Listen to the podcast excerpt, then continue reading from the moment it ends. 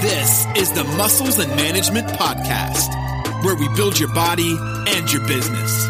Talking all things training, sports performance, and business for athletes and aspiring coaches to enhance your training and better your career. Muscles and Management is brought to you by Challenger Strength with your host, Jerry DiFilippo. Hello, everyone. Welcome to episode 205 of the Muscles and Management Podcast. Back with you this week again with Mike. Mike, how are you?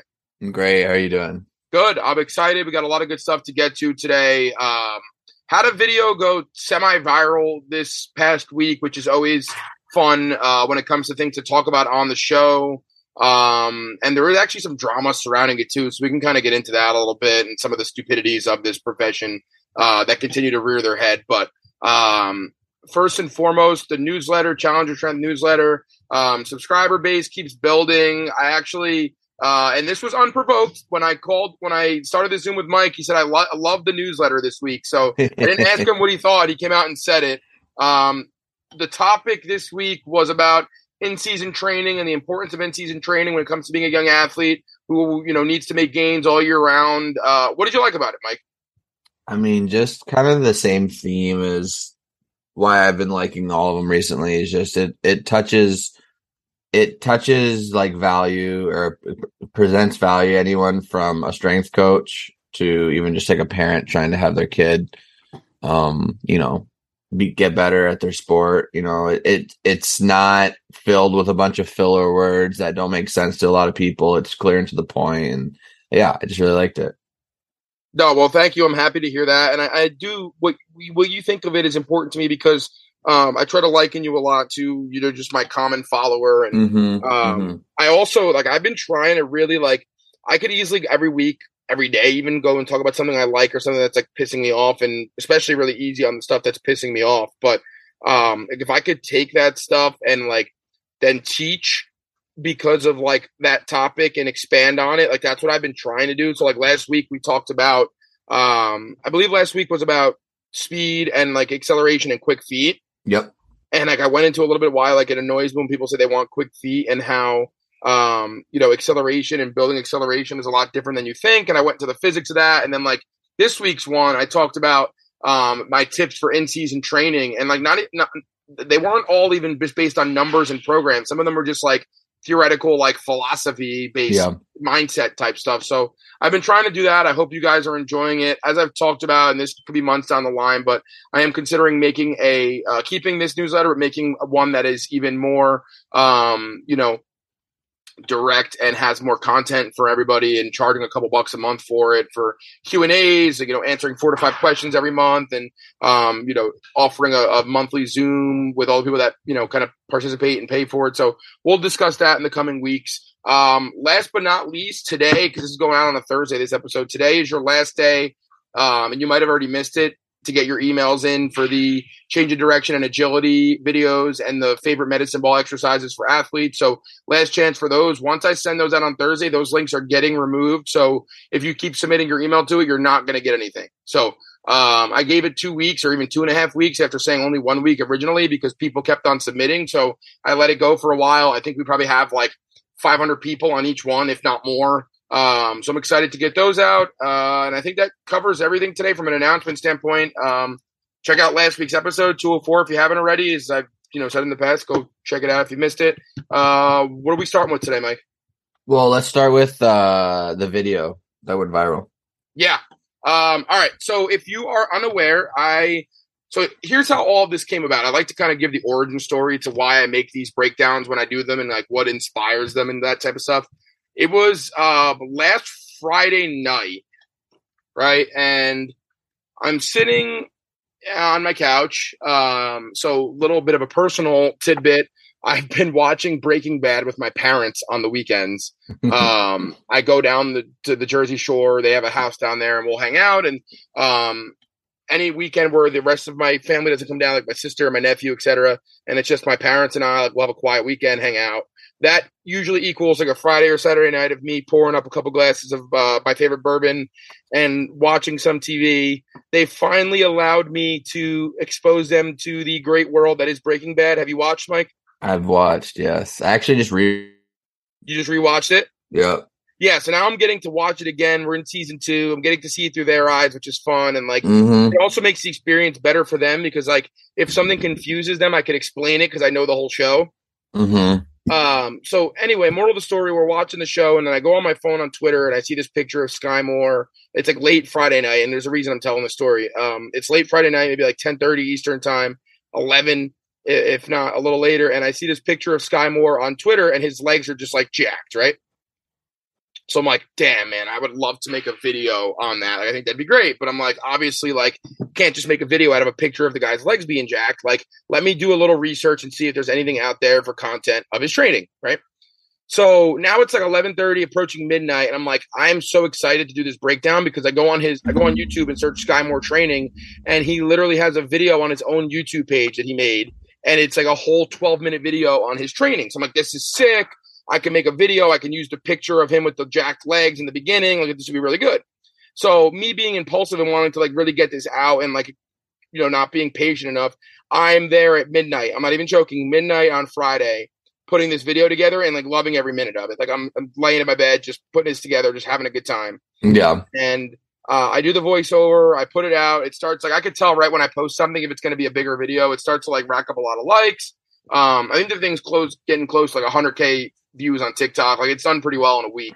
Um, not even a week, but I put this video together. I send it out. Now you ask yourself. I said a lot of positive things. I complimented the training. Uh Uh, oh. say again. I said, uh oh, what happened? Yeah, yeah, right. So like anytime I do something where I say I don't like something, I expect the negativity, some of it that comes with it, right? The arguments. When you post something that's positive, you're like, what can someone find to complain about, right? Like what could possibly what could possibly be the thing that they're going to complain about this time, right? So I post it. Now, mind you, like I said, Skyy Moore posted the video on his own YouTube, right? hmm So he he's the one that put it out there. I didn't make the video, and I, I didn't say this is the person he's been training with for 15 years. This singular person running this training is the sole reason he is who he is today. I literally just said I found some training. Here are my thoughts on the training that I found. Right.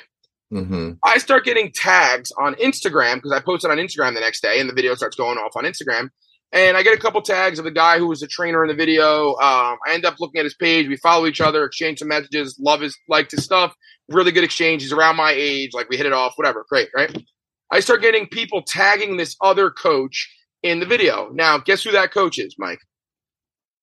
Um, is it the one that gave you grief recently? Uh, it is the the Golden Feet guy that trains Aaron Donald, Oh, really? the two tenths guy that does like all like the tap I dancing. did not know that. Yeah. So the funny part about that guy is he literally has people, I guess, that are so protective over him. One kid commented on the video I put up saying that I didn't like the training, saying that the guy has placed 8,000 athletes into college and pro football. I'm like, 8,000 people, really? What's he, what's he, there's like 50 of them, right? I'm like, a kid walking through the facility when you train them doesn't count as you like, right. putting them in the NFL. Running a, a couple speed classes in a, in a week with a few hundred kids signed up. If some of those kids go to the league, that's those aren't your your athletes, right? Yep. So anytime I hear that off the bat, I'm like, this person's just someone that's looking for attention. That's just cap, right? To, to quote the young kids, cap. All right. Um. So those people start commenting. Actually, shout out to at two tenths fitness at two tenths at two tenths. So I'm like, little do these guys know that I've like just I shit on this guy's training like three or four times already, right? Um, like I don't like it. I think it's a gimmick. I think his whole thing is like, you know, trying to make himself look good. That's all he cares about. The guy's bio on Twitter literally says Aaron Donald 99 rating in Madden. Like that, you're just a clown. I'm sorry, right? Uh, so I start getting DMs. I he, the a guy himself DMs me, right? And he says like, I've been doing this forever. I got this NFL guy. This NFL guy's dropping names. Trained Skyy for ten years, and he, he sends me a post with a picture of him and whatever. And I don't answer it. I'm like, at first I was angry, and I was gonna be like, you know, oh, this is this is all right, dude. Whatever. Like, I didn't. You don't own the kid. Like, actually, I think the training that you sent me is a load of bullshit, and I like this training better. I was thinking of all these different things. And I just ignored it, right, for a half hour because I was thinking. He deletes all the messages before I even get to accept them on Instagram, right? hmm I get another DM from a guy, and he's like, sends me six YouTube links of videos, I guess, of him doing stuff with this two tenths guy, Skyy doing stuff with this two tenths guy. And I respond back, I'm like, literally the video was posted by Skyy on Skyy's YouTube and my breakdown was of the training in the video that I found. I don't understand like what the problem is here. And he mm-hmm. blocked me. so I'm like, I don't really understand. I, I, reached out to a couple of colleagues of mine. I won't say their names just out of um, privacy, but a couple of people that train some very, very, very, very high level NFL players. And one of them actually divulged who Skyy's longtime consistent coaches, and it's not the guy that posted the video on YouTube does not claim to be his full time coach. He just did some stuff with him a little bit. Yeah, so, like, it's it's not that guy. I don't think, and it's definitely not the two tenths guy who I think has had him pop through for a couple like big class workouts. Who mm-hmm. is now trying to claim that he's been training him for ten years and made him who he is? Right. Big red right. flag if a coach is doing that. Like I've never heard Bobby Stroupe go out there and be like, Patrick Mahomes is mine. Everyone knows it, dude. Like if that's mm-hmm. really your guy, everyone knows it, right? So I just found it funny. Like I shouldn't have to explain myself, or no one should, for like doing a breakdown of videos that are posted online. And like we're not in this field to be like, that's my athlete, that's my whatever. Now, there are exceptions. Like I get it if somebody like posts a picture with your athlete and says like all the work we did got him here, like that's kind of scummy. But when someone just takes a video that's posted of a workout with somebody and says their thoughts on it, like they're not they don't have it out for you and they're not trying to not mention you. Like that was the video that was posted and that's what I did. So that's some of the stupid shit you still even have to deal with even when you say something is good. Yeah. So I mean that's that and then like little things, people nitpicking little things. Like I used a couple clips from him in training camp, diving after balls, making some good catches, saying like he's doing a really good job. Like let's take a look at his training. And someone was like, I don't know how this training correlates to him making those catches. I'm like, I wasn't making that claim. I was like, I didn't say that question mark. I don't know where that came from or where you got that from, but that's not the point of the video. And the guy just didn't answer. Like people legitimately just look for shit to complain about. Like if them agreeing, I guess, is too easy, or like them agreeing doesn't give them a chance to make themselves look good, so they try to disagree with you for that purpose. I'm really convinced of that. Right. What agreeing just goes under the radar too much. What did I say last week? Like, oh, everyone's saying red, red, red, red, red, and there's four or five prominent coaches giving good explanations of why it's red. So you just want to shout out blue because it'll make you get more attention than yeah. being the lesser known person saying why red is great. Yeah. You know what I'm saying? Yeah. So, um, that was another thing that was pissing me off this week, but there wasn't really much to teach you about when it came to that. So I didn't use that for the newsletter. Um, all right let's go to some positive things. What do we got for some questions this week? You want to do question? We'll do tweets first. Okay, okay. Let's do. There's just a couple that I. Really... You want to touch? I don't know if you have this one, but I would love to uh, continue to flame the cross country community. If you would like to uh, put up the tweet with Charlie Francis. Um, it was about like have your all your athletes run, and the most powerful ones will finish last in the mile.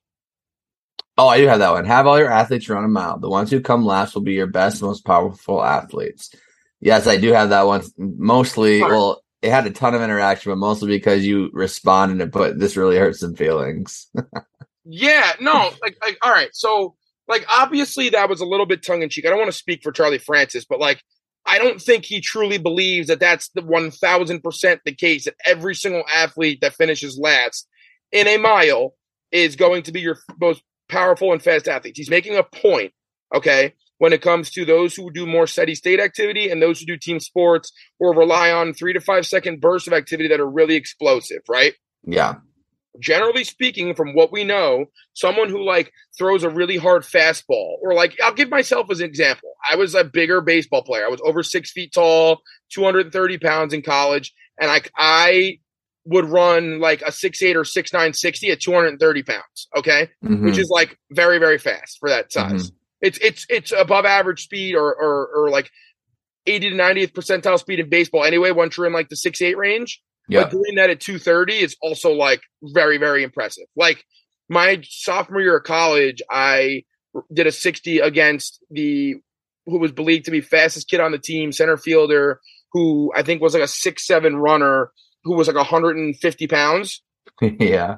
And I lost by a stride. Mm-hmm. So like I could move, right? And I was a very like I had naturally had a lot of fast twitch muscle fibers. I threw the ball really hard without ever really training, like doing any of the velocities type stuff that exists today. I sprinted at fast speeds without ever having a sprint coach or like doing heavy deadlifts or anything like that. Like I had good genetics, right? Mhm. Um, and I sucked in long distance running. Like I would go do long distance running, and like if I wasn't practicing at it or like actively running, I would we would go run a six minute mile test at my first school that I was at, and I had no shot.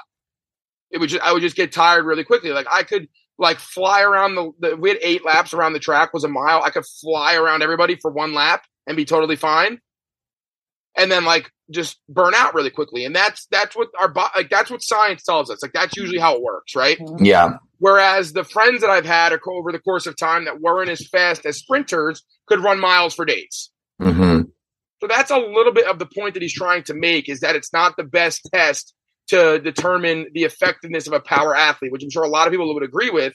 And that if you are a really high jumper or you are a really fast sprinter, you might have a tougher time in a mile than someone who's a little slower than you, um, but that does a little bit better with steady state activities, right? So that was my my main point, and I'm sure that was what his point was when he said it, right?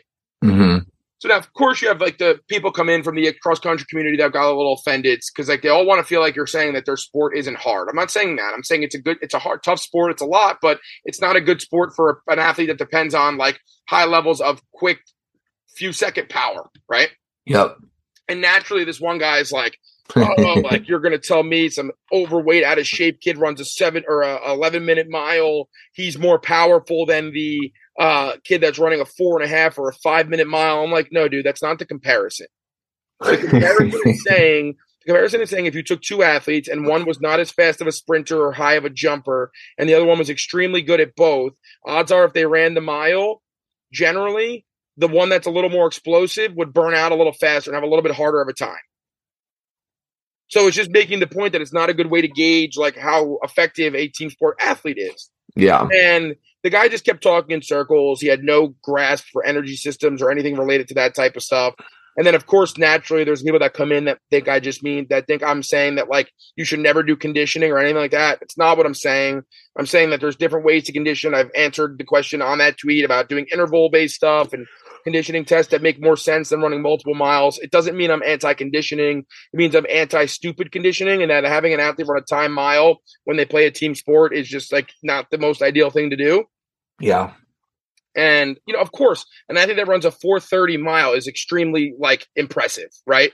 hmm But I guarantee you, put that 430 miler up against someone who runs in the 100, and they will just get dusted in the 100. Obvious. That's obvious. The 100's like that quick, short, like Usain Bolt type sprint. Yeah. They're they're going to have no shot, and just like the person that runs the 100 wouldn't do as well in the mile. It just depends what you're training for and what you're good at. And I think that was the only point. But like the cross country country community continues to try to like justify why you should be doing that. If you want to do cross country and that's your main sport, that is great. But if you're a team sport athlete, going to run cross country A or using cross country like test to see if you're effective or not are stupid. And that was my point on that. So When I- you- what, what did you think of that? Well, I agree completely. Um, there was one comment that I laughed about. I won't. I won't. Resp- Oh, the I- steroid one. yeah. Yeah, all right. Like there was the rumors or even proved facts that Charlie Francis and his had his athletes do steroids. Like, and that was the original guy that commented. Like, Oh, that's who. That's the one that I went back and forth with. yeah, quote unquote, have your best athletes do steroids. They'll be really fast. Well, he also has cross country in his bio. Yeah, so. I'm like, ha ha, really funny, but like, and I and I laughed. I didn't I didn't respond back saying, "Oh fuck you." I laughed. yeah, I was like, ha ha ha. him props. I said, ha ha ha, touche. Yeah, Um, I um, I, I think I acknowledged. I was like, I, I assume you're a cross country guy or something like that. yeah, Uh, and then that guy just started going back and forth with me, bringing up the most ridiculous examples that just made legitimately no sense. So you're telling me a four and a half mile, um, four and a half minute mile runner isn't explosive? I'm like, not like a 100 meter sprinter is. right. I don't know what's so hard to understand about that, but When you were in high school growing up, did people encourage people like other like say you were a football player or a baseball player? Did people encourage kids to run cross country in the off season to stay in shape? yeah, I was told to do. I was thinking about this this morning. I was told to do it eighth grade. I was I played basketball up until like sophomore year of high school. And I was Yeah. a, I was a good player. I wasn't like a superstar, but like I got a, I, I played good defense. I was physical, grabbed a lot of rebounds. Like I was a solid player. Mhm. and I only stopped playing because I wanted to like put all my focus into baseball once I was going into my uh, sophomore year. Um, and I remember like eighth grade, uh, summer, like August, my dad and I, my mom talked about like doing cross country in the fall of eighth grade to get me in shape for basketball. Mhm. And of course, I got less tired in basketball because I had been used to like running miles and doing stuff. I hated it, but I did it. I, I got committed to it for the full year. I did every meet. Like I didn't love it, but I did it. Um, and I started getting like semi decent at it, but I just didn't have the body for it, dude. I was this big, like, dude. When I was in eighth grade, I was like 170 pounds, Right. and I'm like this big kid in eighth grade trying to run against these kids that are like a buck twenty. I had no shot, and I held my own. I did well, but like, and that was the thing with me too. Like at, at the end of the race, I would always gain about 10 spots because I was faster than all the kids and I would just sprint past all of them to the finish line. So I would always, Yeah. like, let's say there was 150 kids running. I'd be like 80th or 90th and cut off like seven uh, to 10 spots at the end by just sprinting past everybody. I did okay. I had a couple meets where I was feeling good that day and I came in like the top half of the kids. I did okay. But like I hated it, bro. I, I think you should put former cross country runner on your bio. yeah, I uh, I I, sh- I can go find some pictures of me running. I have the penny on. That's uh, my high school is called Oratory, Oratory cross country on my penny. Um, but like I did it. I never did it again after that. And I remember like the track coach trying to get me to do sprints um, and throws in high school because in the fall um, of my junior year, I believe I did. We had a uh, fall kind of like speed and conditioning class run by the track coach at the school hmm and I did it, and like I was really fat. Like, I could move for my size, man. Like I'm not exaggerating. Like I could run. Um, and I remember doing it, and he was like, "Wow, I didn't know you were that fast. Like I really would love for you to like get involved and do like a 200 or a 400 or something. Like I'm 100. I wasn't fast enough for 100. I would have got dusted because like those kids were freaks. But like a three or 400 that was like still required speed, but was only like one lap around the track. I think I could have been good at. But I, I didn't do it. Moral of the story. But yes, I was told to do that. I was told I had to run, you know, a couple miles to get in shape for pitching. Like if, if you've heard about it, I've been I was told to do it. So yeah.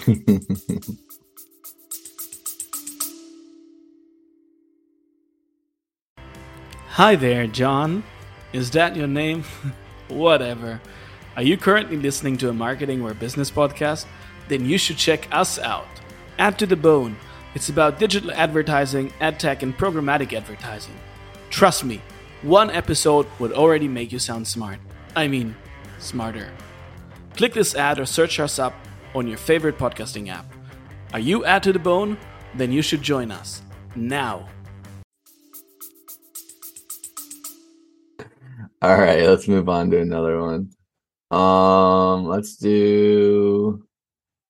I don't know. I mean, just because you've mentioned like the bad things, like the tennis ball stuff, I think this tweet was pretty cool with the Packers. Um, do you know which one I'm talking about with the waving Yeah. their hands? Yeah. So uh, basically, I had a. Oh, by the way, I meant to ask you. I'm just sitting here on my phone. Did you ever get one of those bullshit, fake, clearly, obviously fake emails that your social security number has a suspension on it? Yeah, well, or like one of those, like a phone call.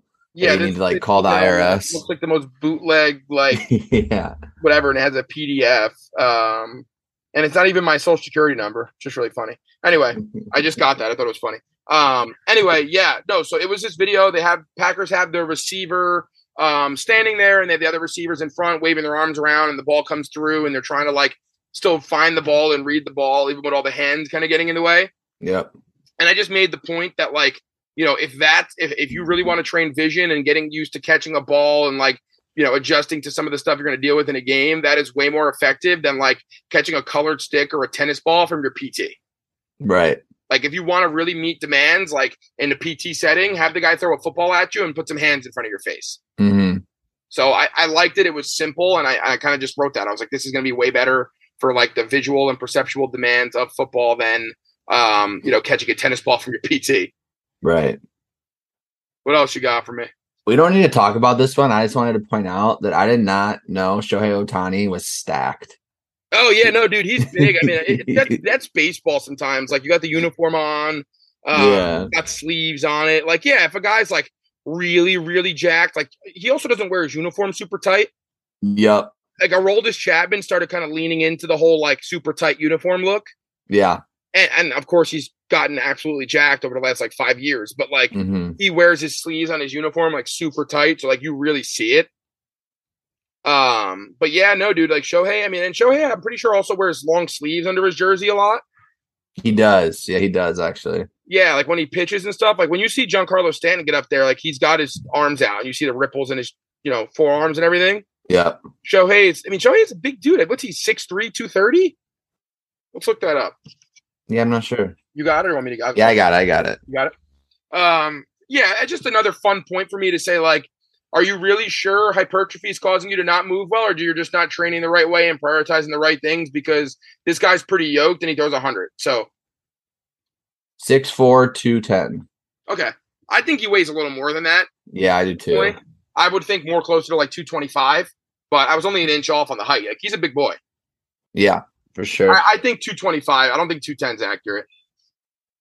He's pretty stacked. And yeah, every single that- picture of him, he's got sleeves on. So I think that's just a thing. That, That picture is one of my favorite ones, though. Yeah. like, it speaks really loud. um, let's see. We can do. I have. A, I grabbed a few. So we were talking about sprinting a bit. So you're trying to get faster, but all you're doing is quotes sprints that have minimal rest in between sprints that aren't full speed because you're too tired, and then footwork drills that primarily involve tapping your feet around cones or ladders. That's the problem. Yeah, just more so harping on the same old stuff that you know we always hear. Um, you know, oh, I'm working on my speed, or oh, we're doing speed work today, but the athletes are tired because they don't rest, or they're doing like 300 yard shuttles and they're calling that speed work. Like, unless I always say this all the time, unless it prioritizes moving at full speed and max intent, or it is focused on you know hammering mechanics, you're not working on speed. So if you're too tired to exert max speed or too tired to properly work on quality mechanics, you're not training for speed. What's your What's your rule of thumb for how long you rest? I just follow the general one that I was always taught six seconds of rest per yard sprinted. So, like a 10 Yeah. yard sprint at full speed would get a one minute rest. Yeah, So, if you're like a baseball player running 60s, you should be getting, uh, what's that, six minutes rest in between? Mm-hmm. because you people don't realize, man, like go run a 60 yard dash at full speed and try to do another one just two minutes later, and you're gonna be getting like 20 yards in and be like, holy shit, I'm gassed. yeah, for sure. Uh, and then the last one, just my usual shit with ladders. Like if you're not putting force into the ground, like say what you want about ladders being used for warm ups or like you know getting your proprioception down with foot placement and stuff like that. It's not working on speed. I don't care what you tell me. It's literally not. Oh, but your feet are moving fast. The feet are not doing anything with the ground. It's empty. Like they're just tapping. So like if you're not putting force into the ground, you're not working on speed. So yeah, that's that's what I got for you on that. Okay. Um, what do you think? Questions? yeah, I think we should get to questions. You, your mic's cutting out a little bit every once in a while. I don't know if you're far from it or something. Just so you know, Uh, it said my internet was a little unstable, but now I think it's good. I just want to let you know. All right, let's go. James Jones says, "Hi, hi uh, actually, let's do this one first. So, Thomas, hey coach, I'm a high school strength coach in Connecticut. Love your posts and your information. I love the deceleration stuff you recently posted, uh, following the Franco and Smith. Um, Well, he meant DeFranco, Joe DeFranco. Oh, DeFranco, yeah, and Smitty a lot, and really put some good connection stuff with it. What do you think? Doing a deceleration drill, incorporating a basketball, and I might have said baseball, but I meant basketball. Acceleration drill, incorporating a basketball into it. He would speed dribble, decelerate, sink his hips, and then possibly have to make a crossover move once he came. Um, I would say if you are a basketball coach and you know the proper mechanics of movements in basketball, it could be an option. Yeah, But I think the biggest problem is if you try to implement a sport, a ball, or a tool in as a strength and performance coach, and you're not super familiar with the movements, I think it could become a problem. Um, I think there's a time and a place. Like I think it's there's time to you know just work on doing your deceleration based stuff and training your body to be able to like slow down and move effectively. And there's a time to apply that on the court with the ball in your hands. So Yeah. like I think you can make an argument for it, but it's not going to be like the first thing that I would do. Um, if you are a basketball coach and now you're like on the court and you're having athletes do stuff like with a ball that focuses on stopping and more attentively, that's one thing. But like it starts to get a little dicey when a strength coach starts bringing a basketball into the room and like you're on the turf and everything just has a ball in your hands. Like I don't think it's any more specific if you have a ball in your hands if it's like not pretty identical to the speeds and like surface and you know um intensities of the the sport itself if that makes sense Yeah. Okay. that's my take Um, on that Cool. Ne- Next one. Hypertrophy training is extremely underrated. And he asks why. Uh, get a young athlete bigger and watch what it does for their so he, confidence. he was reposting my tweet yeah, yeah, yeah. yep so that was And a then- tweet i put up yep Yep. And then then he goes on to say, How young is young? How can you achieve such gains with boys who are just turning 11 and 13 this week? Or is it just a product of getting stronger in the onset of puberty? Yeah, I would say when they're younger, focus more on the actual actual like one to five rep strength based stuff and like let that build some muscle. Um and once they start going through puberty, the actual hypertrophy work can have more of a benefit. But until that happens, you're not going to get as much out of it as they will just from like the motor unit recruitment and like force building type stuff. Yeah. So the biggest thing I say is like if you have an untrained athlete that's 11, 12 or 13 years old and they train two or three times a week and everything is five reps or less, they're still going to get jacked. Yep. Like I've seen it. We've seen it here. Like if they train consistently, they're going to build muscle. So like my point of that overall tweet was just don't underestimate hypertrophy or getting bigger in terms of like what it can do for the confidence of a young athlete. I don't think that necessarily means like the young athletes have to be training in a hypertrophy type window. It's more so saying like don't underestimate like that impact that particular effect can have on them. Yep. Like- makes sense. Like achieving building muscular size can do a lot for them, I guess was my overall point. when it Mhm. comes to actually deciding to specifically train it let the athletes train for a year or so or like get a little like into that 14 15 year old age or thir- even 13 is probably start fine to start like you can start getting into some higher rep stuff to complement the strength based training but when they're in that younger age bracket they're not going to get as much of it as they will till they start going through puberty so um, Yeah. i would still start them with five reps or less good tempos and stuff like that and if they're untrained that's still going to build some pretty good muscle if they're eating right Cool. Good one stuff. more? Yeah, one more. Uh hey, I just recently started listening to your podcast and instantly became hooked. What is your opinion on contrast training and how often, if at all, do you use it with your athletes? Yeah, so I would say you use it more than you think in the sense of like if you have your athletes do loaded sprints and then unloaded sprints in their training, even if they're not stacked back to back, that's still like a version of contrast training. Um, same thing with jumps. If you have your athletes do loaded jumps, couple sets, and then do their unloaded jumps afterwards, you're still getting some of that effect. It's not the direct pairing of like loaded jump, brief rest, and then jump afterwards, but it's still somewhat of that idea. Um, personally speaking, when it comes to like the actual like pairing the exercises together and getting after them. I do like to leave it closer to when the season starts so that we're kind of firing on all cylinders um, going into the start of the year. Um, I do think now, after like doing some more thought, giving some more thought on the whole, like making sure athletes are still revved up come playoff time and the stretch run, like it could even be a good idea to mix a week of it in um, as you get later in the season for the from the power standpoint.